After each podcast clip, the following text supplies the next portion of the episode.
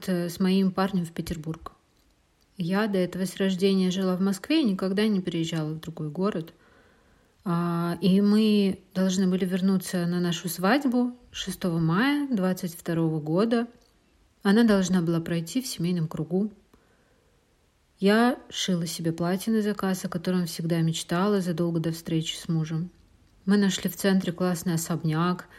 Там даже одобрили присутствие питомцев, кота и собаки, потому что они часть нашей семьи, и они всегда с нами, и во всем большом путешествии, про которое я сейчас расскажу, они тоже всегда с нами. Они должны были на свадьбе, кот и собака, принести нам кольца на церемонии. Это было очень классно. А, в кругу семьи мы хотели отметить э, потом наше соитие в уютном ресторанчике любимом на Патриарших прудах и потом уже пойти кутить э, с нашими друзьями в любимый бар. А потом по плану мы проводили лето в Москве и осенью уезжали в Канаду. Так должно было быть. Но началась война.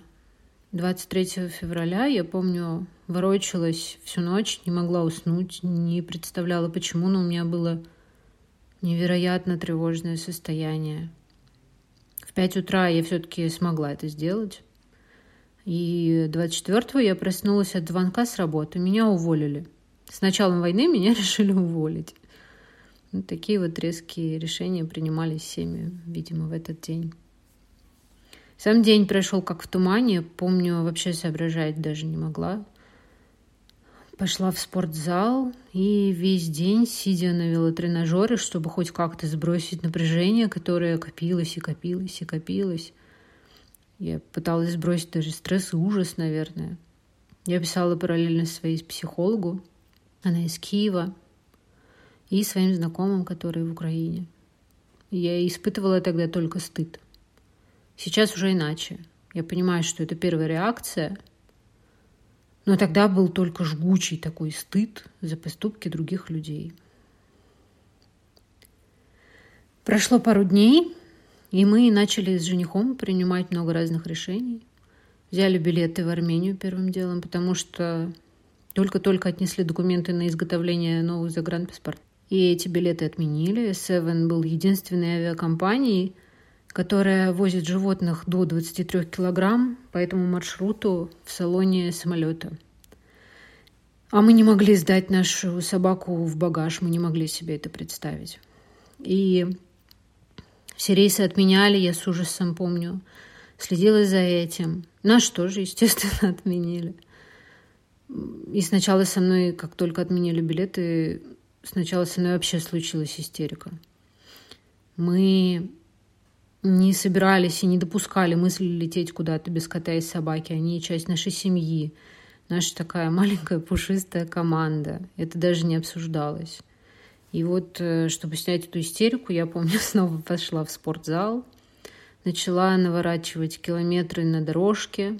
И тут ко мне просто пришло в какой-то момент какое-то принятие. Возможно, я в этот момент слушала какие-то подкасты или выпуски на Ютубе, где ну, какие-то поддерживающие. Таких было тогда очень мало. Я даже не помню сейчас. И, видимо, я вот за пару часов на дорожке прошла этот ки, такой цикл от э, депрессии до выхина, как на картинках. И я помню, я подумала, будь что будет, мы везде справимся, главное вместе. Пришла домой, сказала тогда, тогда еще своему жениху, Значит, остаемся здесь, и главное, мы вместе. И оказалось, что он нашел новую работу. Компания перевозила всех сотрудников в Армению. Нам просто повезло, как только я доверилась, так сказать, ситуации, подумала, идет как идет.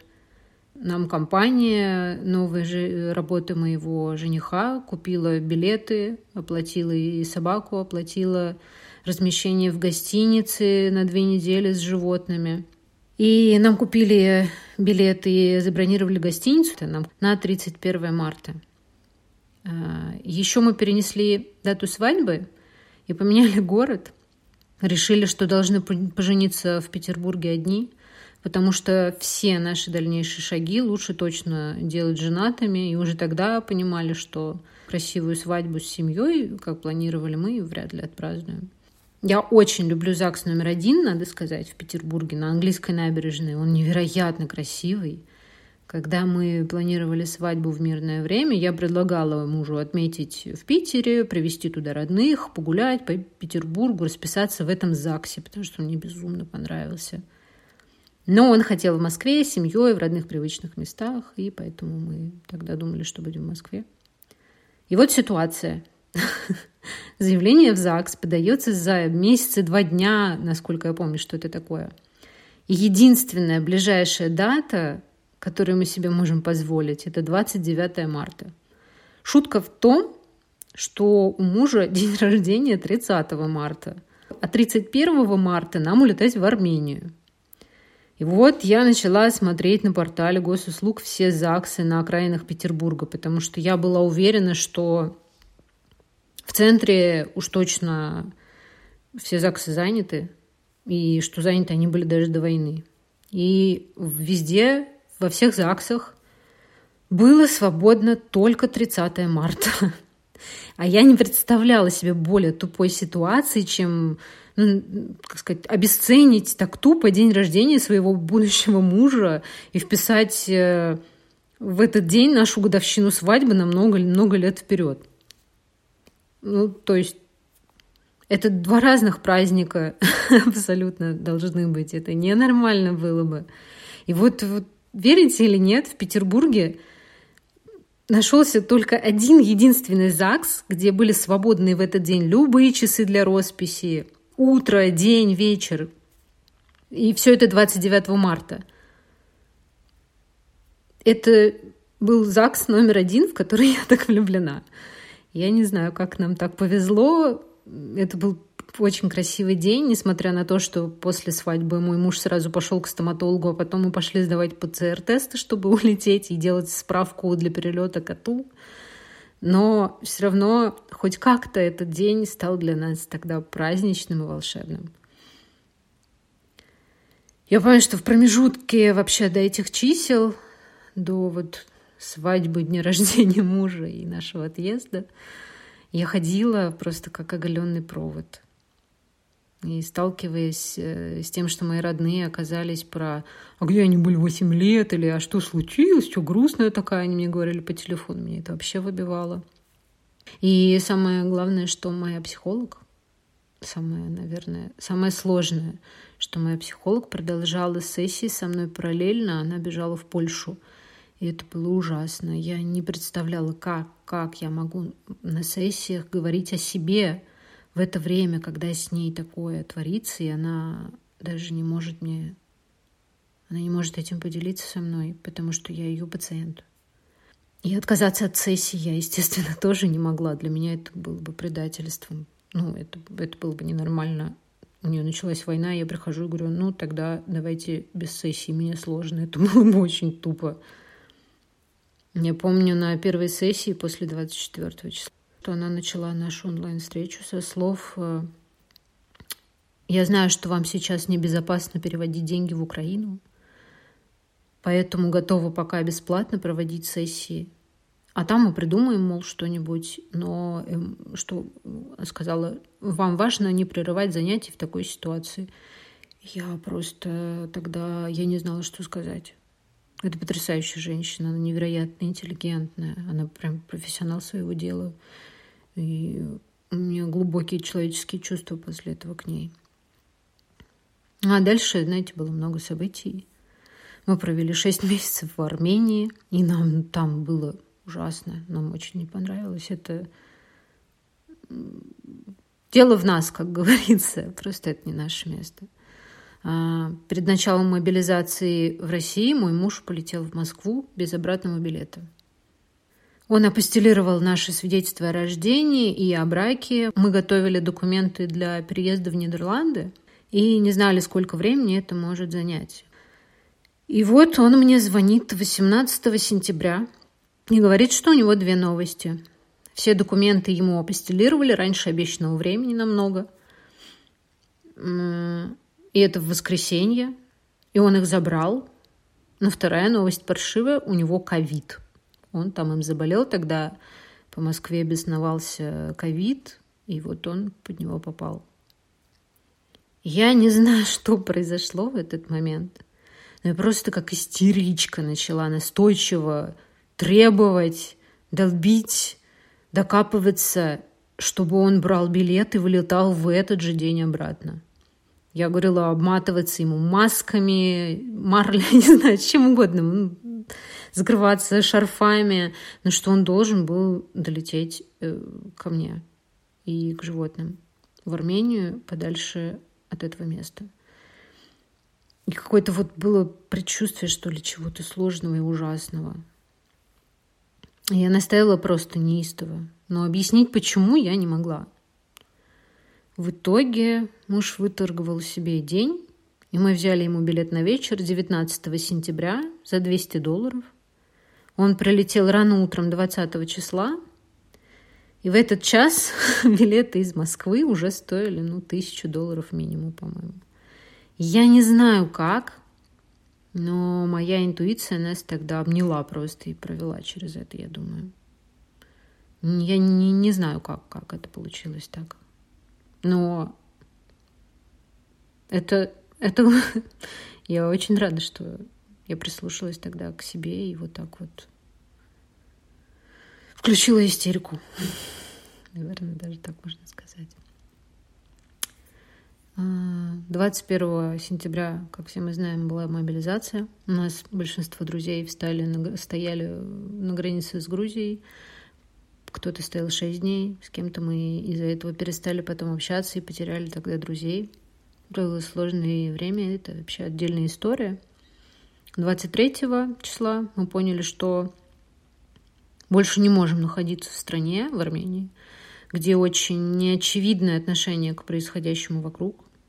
Нам это изначально было немного дискомфортно, но просто там оплачивались квартиры в бешеных суммах на 4 месяца вперед.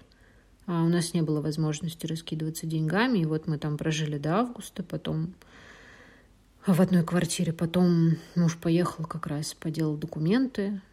Мы тогда проживали в другой квартире. И вот мы настолько устали от происходящего вокруг там, ну, как сказать, дело не вида, что ничего не происходит. А, что мы просто даже оставили залог в полторы тысячи долларов, не, не стали его забирать, пытаться даже. И раньше срока э, договора уехали в Грузию просто. Там мы провели два с половиной месяца. Там, в Грузии мы провели два с половиной месяца. Это было чудесное время. Там можно было говорить слово «война» и знать, что тебя будут понимать. Там вопрос поднят и висит в воздухе. Там никто не делает вид, что ничего не случилось, а очень даже противоположное. Там люди говорят. А, за это время мы подготовили документы и получили визу. В декабре уже приехали в Нидерланды. Переезд в Нидерланды – это отдельная большая история, это очень дорого. И если ну, как сказать, не, не ты выбираешь квартиру, а квартира выбирает тебя, я бы даже так сказала.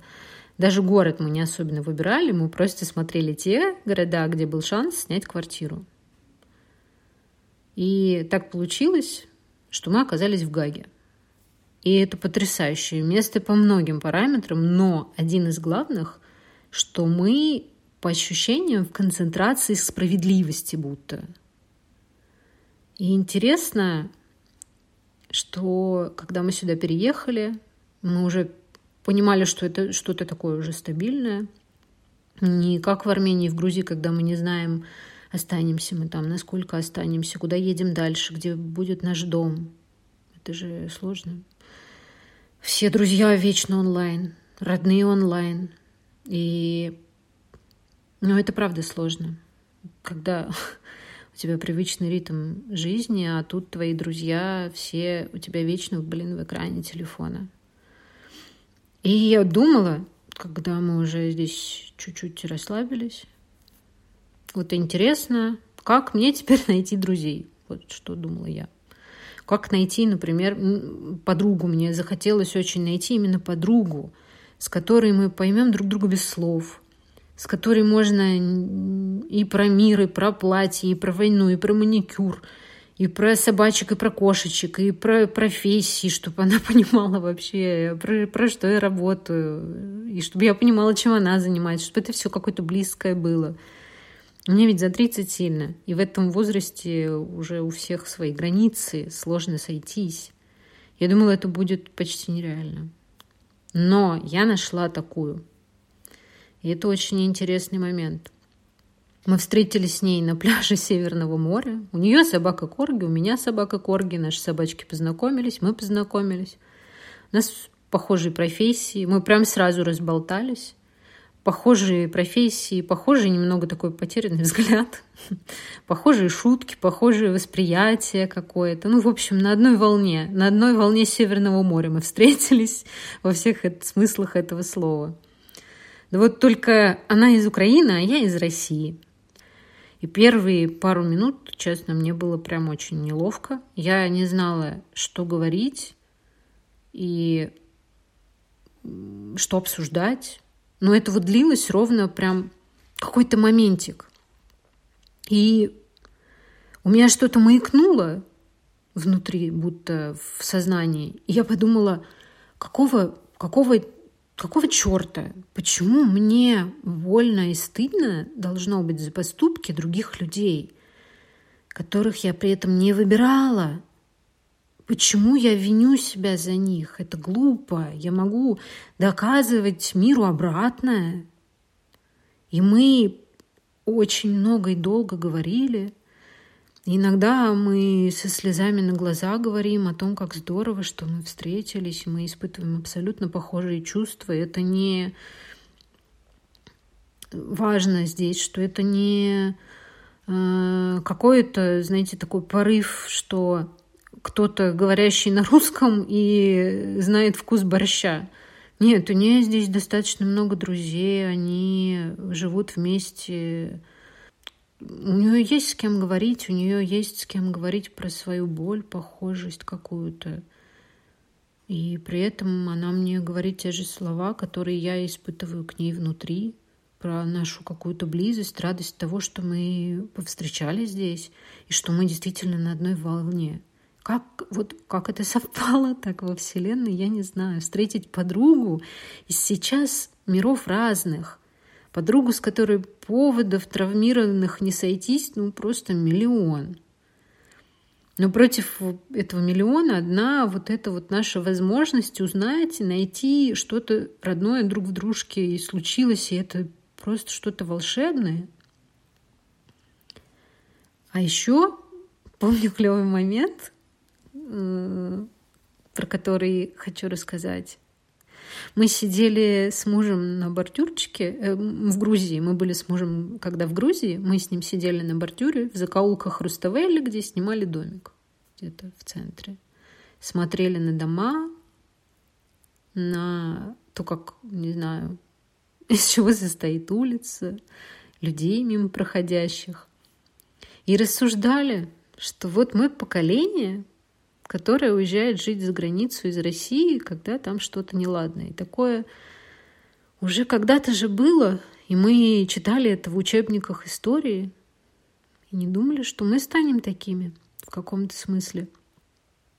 И нас как будто мы обсуждали, что вот нас, наши дети, которые родятся уже здесь, спросят, а где был ваш дом, какой он был, и мы сядем и будем им долго рассказывать про Армению, про Грузию, как, как оказались в Нидерландах, почему оказались, про то, как мы, не знаю, перевозили собаку за 2000 долларов только бы быть вместе, как э, наш кот на поводке гулял по аэропорту, его гладили стюардессы, и как мы переживали за его полет, а оказалось, что самолет для него более спокойное место, чем поезд или машина, в которых мы ездили до этого. Про Москву расскажем, про Петербург расскажем. Вот расскажем, а сможем ли показать, не знаю, любимые улицы, кафе на Маяковской, Фонтанку, Сестрорецк, любимую шаверму какую-нибудь на Петроградке, Китай-город.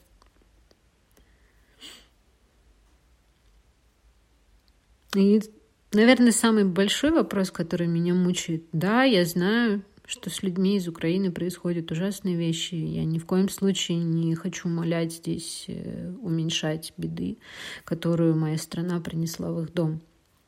Многие остались без всего, без дома, без привычных вещей. Но, но у них морально есть дом, у них в сердце есть. У них есть куда вернуться.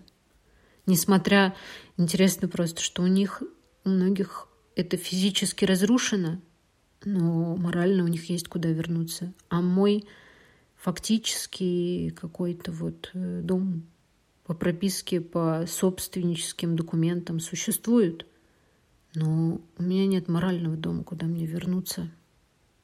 Они хотят обратно в Украину. А мне больно от того, что моя Москва, которую я так любила, стало для меня просто ну, как будто мордором каким-то, концентрацией зла.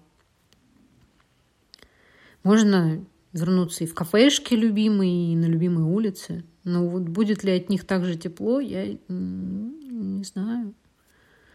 Это вообще возможно в себе вот это совмещать э, теплые чувства какие-то с таким липким ощущением вот этого зла, которое испытываешь, э, когда там находишься в это время.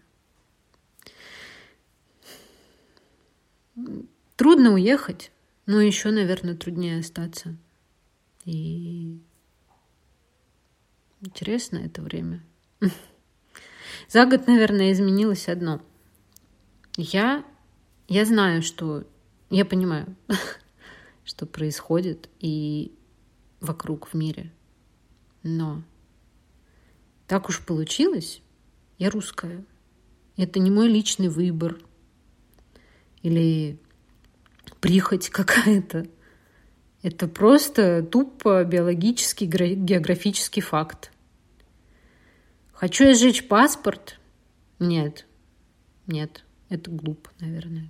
Это тупо. Хочу ли я вернуться? Сейчас нет. Есть ли у меня чувство вины? Нет. Нет, сейчас нет. У меня есть как будто чувство вины перед собой за то, что я испытывала чувство вины 24 февраля, за то, что творят другие злые люди. А я другая. Я — это я. И я не должна нести ответственность за то, что творит кто-то думающие иначе. Я могу устроить вокруг себя другой мир и показывать другое в этот мир. Вот,